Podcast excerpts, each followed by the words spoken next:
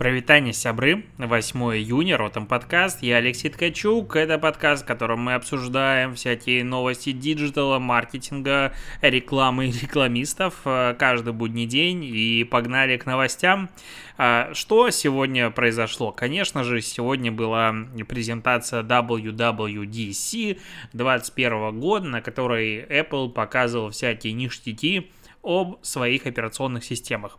А, Программ, ну, точнее, это презентация, в первую очередь, нацелена на разработчиков. Это конференция вообще про разработчиков. И что нам с тобой интересно? Да глобально-то ничего сильно большого, классного там не показали. Ну, какие-то обновления, я бы назвал это все минорной историей. Очень сильно меняется FaceTime, плевать, э, вот эти вот iMessenger, плевать. Но появилась эм, единственная прикольная штука, на мой взгляд, которая показывает как раз-таки ну, тренд, точнее, запрос общества на совместные впечатления. SharePlay называется э, новая функция в FaceTime. С ее помощью можно будет смотреть видео, слушать музыку, делиться экраном и делать это в групповом видеочате ну, вместе. То есть, по сути, я могу стримить с телефона э, через AirPlay какой-нибудь фильм себе на телевизор – это же делают все мои, допустим, друзья, если бы они у меня были. Мы сидим, как дебилы, с телефоном, смотрим друг на друга и на фильм. А, да, можно в тексте переписываться, но при этом нужна камера. Вот этого я не сильно понимаю. То есть а, у нас у всех будет абсолютно как объ... ну, объ... э, объясняют в рекламе как обещают, а, полная синхронизация, фильм будет идти секунда в секунду, то есть никаких спойлеров, и это именно совместное разделение впечатлений. Но ну, а что-то такое себе. То есть вроде бы, да, прикольно, и такие штуки уже много где есть, есть и платные, есть и в Фейсбуке они еще в прошлом году анонсировали, представляли, я так и не увидел, запустили они это или нет. Но теперь появилось такое у Apple. Вторая же штука интересная нам, это то, что а, Apple представил iCloud Plus, это как бы расширенная версия iCloud. А, вот, и в ней э, появляется дополнительная возможность э, безопасности. Ну, типа, Apple начинает не просто продавать тебе безопасность, когда ты покупаешь устройство, но и э, дополнительно ежемесячно получать себе деньги за твою, опять же, безопасность. А, короче, по сути, они делают э, платную VPN-очку внутреннюю, которая там позволяет все скрывать и так далее, и никто тебя ничего не увидит. Плюс есть возможность скрыть электронную почту, которая позволит создавать а, случайные, типа, электронные адреса для э, регистрации или подписки на рассылку. Ну, короче, а давайте мы убьем вообще все инструменты для маркетинга, которые существуют, для того, чтобы людям было хорошо. Ну, это пойдет, ну, значит, все будут требовать номер телефона и какие-то звонки и так далее. Ну, то есть, э, если почта и взаимодействие с человеком будут прерываться вообще на каждом этапе, все будет, допустим, Apple прикрывать, за ним будет повторять Google и так далее, но значит будет номер телефона, и значит, если сейчас, как бы для того, чтобы зарегистрироваться практически везде, ты можешь просто ставить номер почты, тебе туда придет какая-то рассылка или что-то еще, и ты получишь какой-то бесплатный продукт, и таким образом тебя получит э, компания как лид, то если завтра все будут использовать подставную почту и так далее, значит, будет требовать номер телефона. Если будут подставные номера телефонов, окей, значит, там будет один звонок или какая-нибудь еще история. Ну, то есть, э, я уверен, что в данном случае рыночек порешает. И просто так, значит, не будет. Будет, наоборот, сложнее пользователям.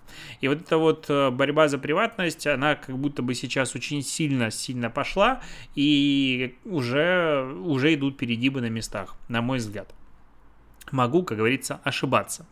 А, обновление у Яндекс.Дзена. У Яндекс.Дзена появились верифицированные каналы. Теперь галочку можно получить, если ты какой-то большой медиа, если ты бренд, если ты блогер с аудиторией более чем 100 тысяч подписчиков э, на Дзене и известен за пределами платформы и так далее. Ну окей, значит, Дзен, скажем, стал полноправной большой взрослой платформой, потому что только на взрослых платформах появляется верификация, потому что есть фейки и э, присутствие фейка, которого никоим образом нельзя отличить от реального человека, можно нести вред репутации. Вот так, таковой смысл верификации.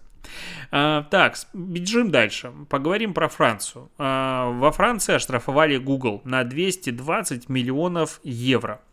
Я, честно говоря, не до конца понял, за что. То есть их оштрафовали за монополию. Как говорит заголовок на VC, за продвижение собственных сервисов в сфере интернет-рекламы. А, короче, что произошло? На Google пожаловались французские медиаплатформы News Corp, Le Figaro и Resse La Voix. Как-то так, наверное, читается. Так вот, э, в результате проверки, я буду сейчас читать, цитировать, как пишет состав, ой, пишет Виси. В результате проверки указано, что Google Ad Manager предполага... предлагал размещать рекламные объявления через собственный сервис Google uh, DFP, который позволяет продавать рекламные места на сайтах и в приложениях, и платформы Google Ad Exchange. Это ущемляло права конкурентов, французских сервисов, предлагающих такие же услуги.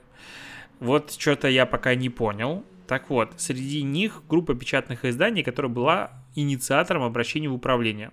Их экономическая модель также сильно пострадала после снижения продаж подписок и падения дохода от рекламы. Компания, занимающая доминирующее положение, а это Google, несет особенную ответственность за честную конкуренцию. Представители Google не отрицали, что хотели получить выгоду от подобных размещений. Теперь они обязаны наладить интеграцию Google Ad Manager со сторонними рекламными сервисами. А, я пытаюсь осознать, и у меня какие-то есть теории о том, что как бы Google на своих платформах себя же рекламировал, ну, как бы да, а, и Google так часто делает, но тратит на это условные деньги, а, выделяет на это маркетинга какой-то бюджет. Не сильно понимаю, как опять же это между собой там синхронизируется, но допустим, это так происходит. А, я даже общался, по-моему, с ребятами из Гугла, они говорят, ну вот на какую-то там задачу или из ВК у нас есть какой-то бюджет, который мы можем потратить как бы на продвижение. Это не типа без лимита. Вот. И получается, что Google сам себя продвигал на своих же платформах, а другие типа этого делать не могли. Либо для них это было бесплатно, либо что. Ну, короче, какое-то вот э, такое дело, странно. Я пытался читать, я все изучил, нифига не понял. Но в любом случае Google оштрафовали на 220 миллионов евро. Это как бы немало, это больно. И теперь э, Google будет э, видоизменять свою модель и будет активнее следить за, скажем так, руками. А в комментариях люди по-прежнему не понимают, почему компания не может продвигать свои же услуги на своем же сервисе, при условии того, что ты абсолютный монополист. А, Все-таки ограничения есть. Да, по-прежнему говорю, что антимонопольное законодательство далеко не идеально и оно будет совершенствоваться. И в процессе этого совершенствования 100% будет сделано огромное количество ошибок, ну просто безумное. Но в любом случае мы придем к более правильному миру. И, наверное, лет так через 10, ну или 5, допустим, через 10, мы будем оглядываться на какой-нибудь 2016 год и охреневать от того беззакония и беспредела, который творил какой-нибудь Facebook, Google, просто нагибая, поглощая всех, захватывая рынке, а Яндекс это будет просто компания, которая будет разбираться в легендах, как не надо делать, как не надо давать а, фасу локальному развиваться IT-гигантам и давить своих конкурентов. Ну, потому что, опять же, колдунчики и прочие ребята — это вещи, которые не улучшают конкуренцию. Буду говорить откровенно. А, кстати, по поводу а, изменения мира. Э, сегодня Семен, который Ефимов, который ведет телеграм-канал «Русский маркетинг», из которого мы напополам на двоих ведем э, подкаст «Продажный блогер». У нас, кстати, вышел новый выпуск про Израиль, если вдруг ты не слушал. И мы готовим сейчас подкаст про Беларусь. Я немножечко собираю э, материалы, будут интересные спикеры, пообщаемся. Хотим делать, опять же, цикл про разные страны и подкаст про образование никак мы не закончим, но тоже сделаем. Короче, очень сильно выбили майские праздники из жизни.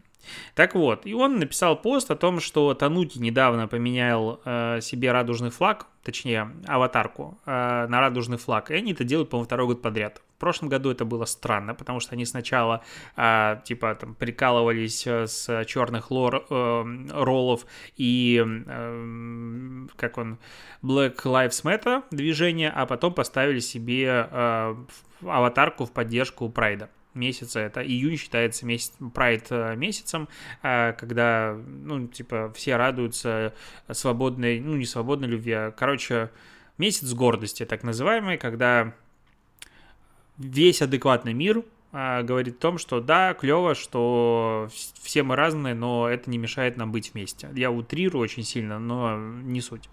А, так вот, и Семен говорит, слушайте, ВК такая жесть раз, разразилась в комментариях, просто капец, народ там желчью сходится, и он поменял, по-моему, опять же, вчера или позавчера а, аватарку у себя во ВКонтакте, сделал ее тоже радужной. Вот прям один в один. Только там было написано RM. И опять же в комментариях небеса разверзлись, и даже ад там немножечко проступил, потому что вылезли просто все, кого война э, не забрала с собой. А он пишет об этом пост в телеге и ставит на месяц прайда себе радужную аватарку.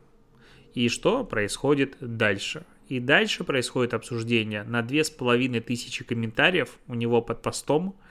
А, и столько говна я не видел вот в наших с тобой прогрессивных маркетинговых кругах очень давно.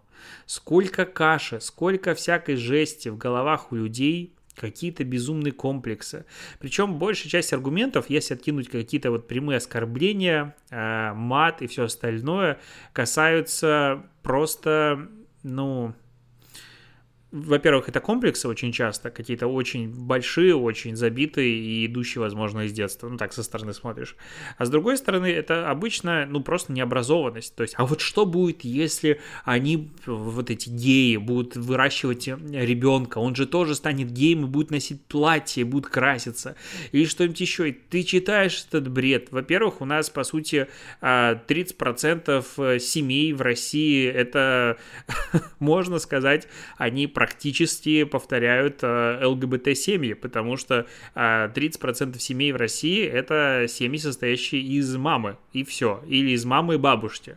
И то есть э, вторым полом там не пахнет. Да, они не целуются друг у друга на глазах, но при этом это опять же один пол. Вот и если говорить об этом, то как бы тут вообще даже странности больше. Есть как бы твоя мама, есть бабушка, и это еще такой большой гэп в возрасте у тебя получается у твоей семьи. То есть это странно, но никого это не смущает. А, и эти крайности, которые постоянно обсуждались, и что я ненавижу ЛГБТ, какую-то там движение или пропаганду, и вам заплатили, потому что я тоже написал об этом пост, э, поддержать Семена, потому что я представляю, сколько на него летит в этот момент говна, и меня это удивляет. А у меня в комментариях было все намного более спокойно, а, опять же, возможно, потому что я аватарку не поменял, это ее не поменял просто потому, что мне было лень рисовать, честно говоря. А, вот, и столько, столько комплексов, а, конечно же, начинается о том, что вот права мужчин тоже ущемляют, или что-нибудь еще. Да ё-моё, о чем речь? Ну, то есть, э, ну, я вот э, белый гетеросексуальный мужчина, представитель среднего класса, и вот прям вот все, все как как говорят, что я сейчас самая ущемляемая, э, не знаю, ос особь человеческой популярности, что мне сложнее всего. Я хочу сказать, вот положа руку на сердце, мне так хорошо живется. Я не знаю, опять же, как другим. Может быть, мужчин где-то в других местах гнобят за то, что они мужики и так далее. У меня все прекрасно. Вот прям по кайфу жить. И, скорее всего, другим намного хуже, чем мне. И э, об этом надо говорить. И главное, для чего нужен, по сути, месяц прайда в России, для того, чтобы не было вот этого боязни. Ну, типа, люди боятся всего, чего они не понимают. И один, на мой взгляд, ну, как бы лучшая такое м- иллюстрация иллюстрирование того, что у нас не все так хорошо с правами, потому что половина наверное, комментариев было о том, что да пускай делают, что хотят, главное, чтобы к нам не лезли и не пропагандировали ничего. Но вот если два мужчины пройдут, держась за руки по улице, это вызовет какое-то удивление у окружающих? Мне кажется, даже в центре Москвы или Питера это вызовет э, непонимание у окружающих, не говоря уже о более далеких городах. И вот как бы в этом моменте, ну все, вот это что, пропаганда? Нет. Если... Причем я не говорю про девушек. Девушки, скорее всего, вопросов не вызовут, мне, как мне кажется. Хотя, опять же, а, возможно, более южные регионы, и там будет очень большое количество вопросов к ним. И под вопросами я подразумеваю а, дикие рамсы в любом городе и, возможно, мордобой. Как бы это вопросами я называю. Вот, и если два человека, которые любят друг друга, никому не мешают, просто не могут пройти на улице, демонстрируя, что они пара, мне кажется, в этом месте у общества есть проблема. Вот с этого как бы все начинается. И мне очень грустно от того, что даже маркетологи, я опять же считаю, что маркетинг это та сфера, которая, по сути, ну, мы двигаем э, общество в какую-то сторону, потому что мы делаем очень много рекламы, и никто не делает такое количество контента, как маркетологи. СММщики все сопричастные с нашим э, делом. То есть мы делаем много контента, этот контент потребляют другие люди, а контент влияет на судьбу мира. Да, понятное дело, есть там какие-то режиссеры, есть э, писатели, все остальное, но при этом с рекламой, с постами в соцсетях мы сталкиваемся кратно чаще, чем с фильмами. Ну, то есть, по сути, большую часть информации, которую мы потребляем, там есть реклама. И поэтому то, какую и куда рекламу мы двигаем и делаем, от этого зависит общество. Ну вот у меня такая позиция. Ну то есть я считаю, что маркетинг поэтому должен быть очень осознанный и ответственный а не просто так. И когда я вижу, что мои же коллеги-маркетологи готовы тебя просто на вилы поднять за то, что ты ставишь радужную аватарку, а, готовы ну, столько дичи начитался, но это прям серьезно, зайди в комментарии на русский маркетинг и почитай, если мне не веришь, там прям ад. Э, и вот когда мы с вами такие все себя прогрессивные, классные, пишем такие вещи, становится очень грустно и страшно. Ну, буквально. Ну, потому что здесь можно делать далеко идущие выводы. А все, что не похоже на тебя, вызывает у большого количества людей огромное количество негатива. Та же история с э, Манижей, которая выступала от России, сколько ксенофобных и ужасных комментариев и постов было написано про нее. Это в той стране, в которой нет расизма и ничего подобного. Ну да, конечно. А, сколько шуток про таджиков, э, про всех остальных ребят, приезжих из Центральной Азии. Э, я что-то листал недавно ТикТок и наткнулся на клип, ну, вырезанный из э, Comedy Club, и там эта группа USB, по-моему, называется, или как, но они постоянно делают, типа, клипы такие отмороженные, она предложила накадычник для курьеров. Это такой ошейник на кадык надевается для того, чтобы курьер мог с тобой говорить на нормальном русском языке, а не на том языке, на котором он говорит. И чтобы все мы понимали. И это, конечно, очень прикольно и забавно, но что-то вообще не забавно и не прикольно. И вот это все, когда ты складываешь в, воедино, понимаешь, что... Ну, в общем, далеко нам еще до мира, в котором хочется жить. На мой взгляд, такая история. И да, э, некоторые люди там начали мне предъявлять за то, что я с кем-то там грубо общаюсь и предлагаю отписаться с своего телеграм-канала. Я вообще очень легко к этому отношусь и не говорю о том, что если ты не разделяешь мои ценности, то, как говорится, на все 3-4 стороны можно идти. Но глобально, если то, что я говорю, неприятно, то я, как говорится, никого не держу. Мне приятно общаться с людьми, с которыми на одной волне и с которыми не надо оправдываться за свои слова. Вот, и даже, знаешь, еще какая вещь, а, когда вот опять же Семен делает пост и ему прилетают угрозы в личку и не одна, но мне кажется, это тоже как бы о чем-то говорит о том, что проблема не в пропаганде ЛГБТ, вот этого всего ужасного вещь, вещей и обналичивании чеков. Почему-то, как только ты начинаешь говорить про эти вещи, сразу же все вокруг тебя, адекватные люди, начинают думать, что тебе заплатили. Прикольно. Я хочу найти то место, где за это платят. Я бы об этом, может быть, и чаще говорил. Шучу. Но э, смысл в том, что когда Семену за это начинает прилетать угроза, ну что же тогда про э, ребят и девчонок, которых это касается напрямую? И с тем учетом, что это, как говорится, никто не выбирает, как природа тебя сделала, такой ты и есть.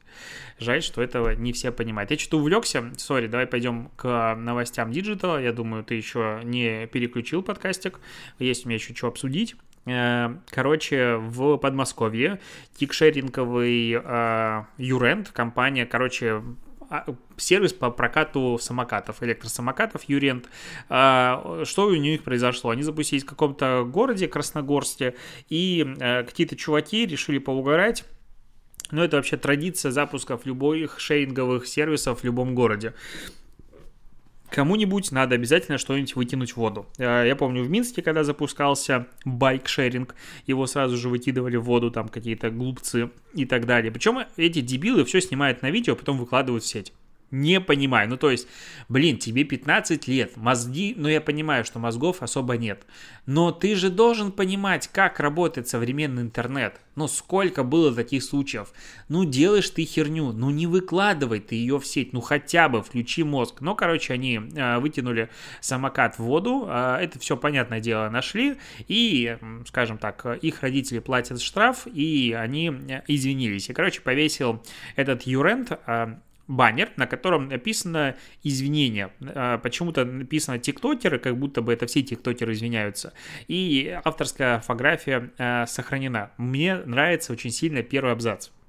Пару недель назад мы вытянули самокат в реку. Мы только сейчас осознали, что именно мы сделали и что это уголовно наказуемо. Мы не знали, что все самокаты отслеживаются. Это такой забавный, знаешь, нюанс, который говорит о том, что не, ну если бы мы знали, что это палево, тогда бы мы не делали. То есть не потому, что это чужая собственность, а потому что самокат стоит 70 тысяч рублей на секундочку, и ты в своей жизни еще не заработал ни копейки, а потому что отслеживается. Это забавно. А, но я вообще что хотел сказать? Я ненавижу самокатчиков, электросамокатчиков. Просто лютая идет во мне злоба. Я ничего не могу с собой поделать. Возможно, возможно, это потому, что когда ты идешь по тротуару и мимо тебя проносится человек, который может ре- тебя реально сбить на скорости там 20-30 км в час, а это немало, и человек этот может весить килограмм 100, и этот самокат еще весит немало, и ладно, у меня детей нет, я иду с собакой. А, и можно зацепиться за поводок и все остальное. Я хотел пошутить шутку о том, что собаку хотя бы можно купить новую. С ребенком так сложнее, но понимаю, что не в этом подкасте мне так шутить. Но смысл в том, что это опасно. Ну, то есть, а, мне не мешают вещи, которые на меня не могут никак повлиять, вот как, опять же, а, ЛГБТ-тема, потому что, ну, я не стану, скорее всего, любить мужчин, если во мне нет к этому предрасположенности, никогда это во мне не, распол... не раскроется.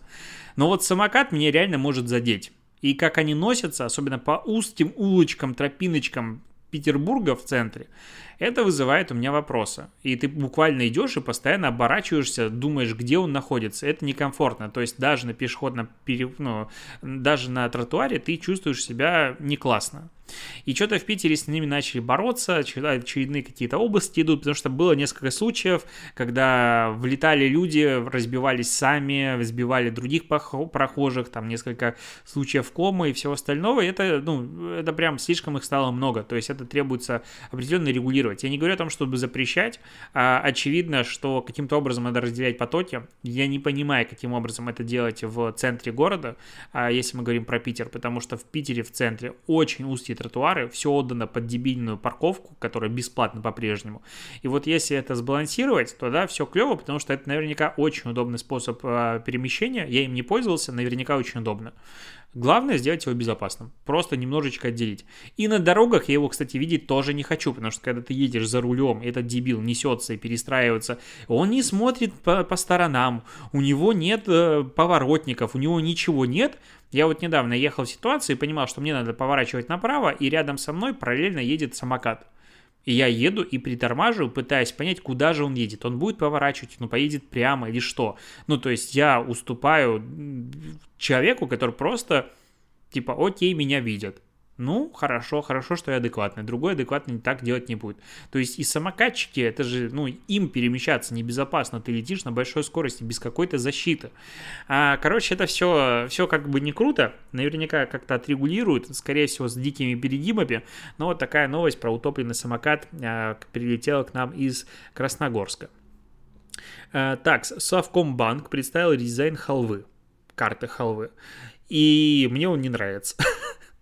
стал теперь просто э, надпись халва, какой-то очень странный шрифт на, ну, на однотонном фоне, белый, черный или что-то еще, или какой-то там эм, градиент. Что интересно, что халва это продукт, эм, финансовый продукт, назовем это так, э, финтех который родился в Беларуси, и его купили в России, Совкомбанк в каком-то году взял по лицензии, а потом его выкупил вообще бренд на территории России, и это продукт из Беларуси. Вау! И он, в принципе, достаточно популярен, как я понимаю. По данным Совкомбанка, у халвы сейчас 7 миллионов клиентов. Интересно, что подразумевается под клиентом, но в любом случае. То есть, ну, это достаточно большое, как мне кажется, количество людей пользуются э, этой картой рассрочки, так это назовем. Но вот прикольно. Редизайн хрень какой-то, я не понимаю. Хотя, знаешь, нельзя оценивать редизайн, нравится мне или нет, потому что, ну, типа, опять же, в какую целевую аудиторию он бьет.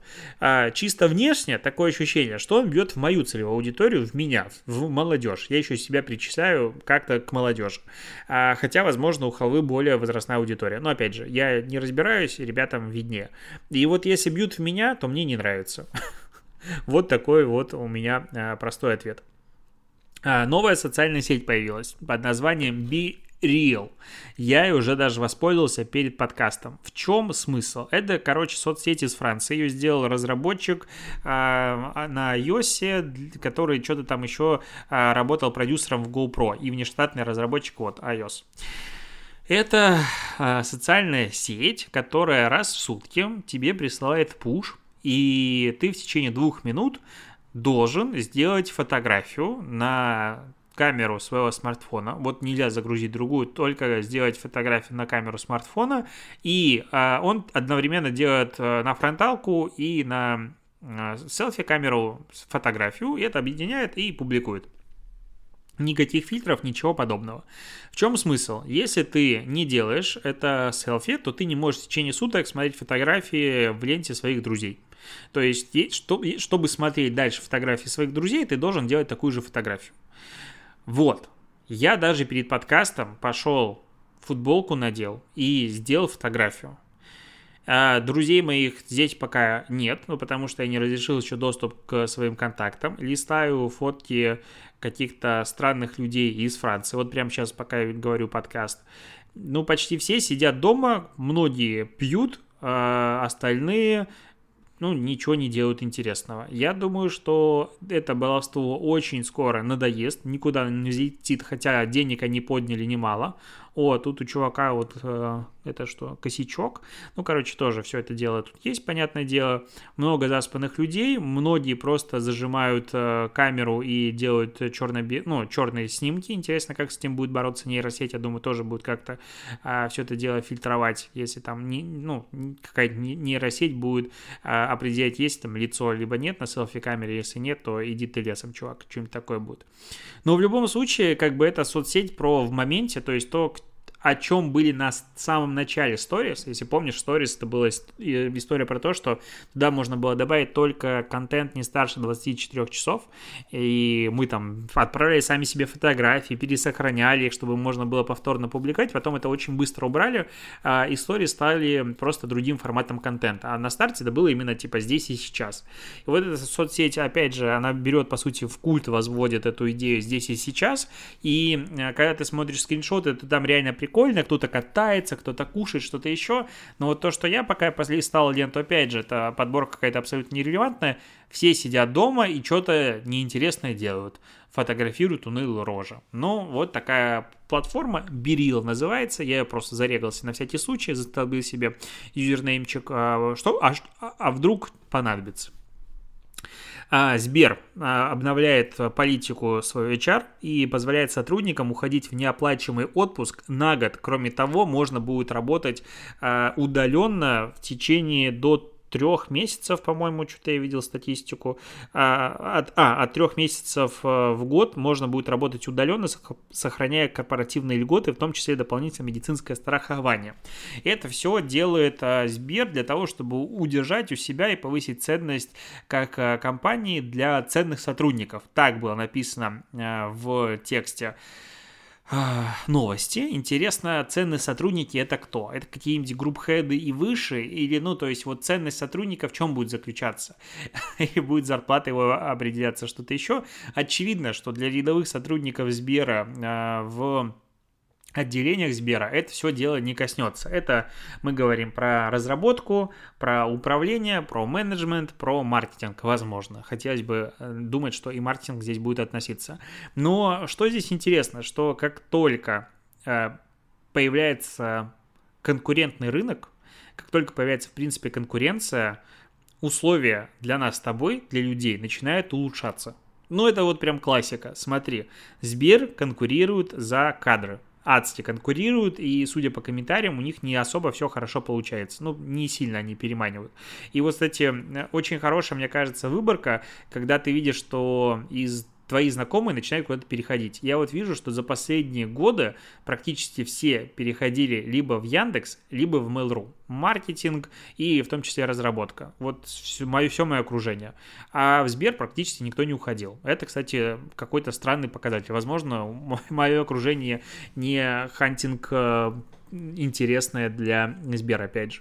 Так вот, и возможно, как опять же пишут комментаторы, которым верить, конечно же, нельзя, что Сбер испытывает большие трудности по поводу HR-бренда, и разработчики толково туда идти не хотят, потому что, ну, типа, зашквар. Да, бабки большие, но сейчас классный разработчик, типа, везде нужен и так. Опять же, могу ошибаться и быть полностью неправым. А, и вот появляются такие как бы очень прогрессивные западные веяния о том, что ты можешь и уйти в неоплачиваемый отпуск на год, отдохнуть и развеяться, и потом вернуться, и тебя будет компания ждать, и можешь работать удаленно, и все остальное, потому что появляется конкуренция.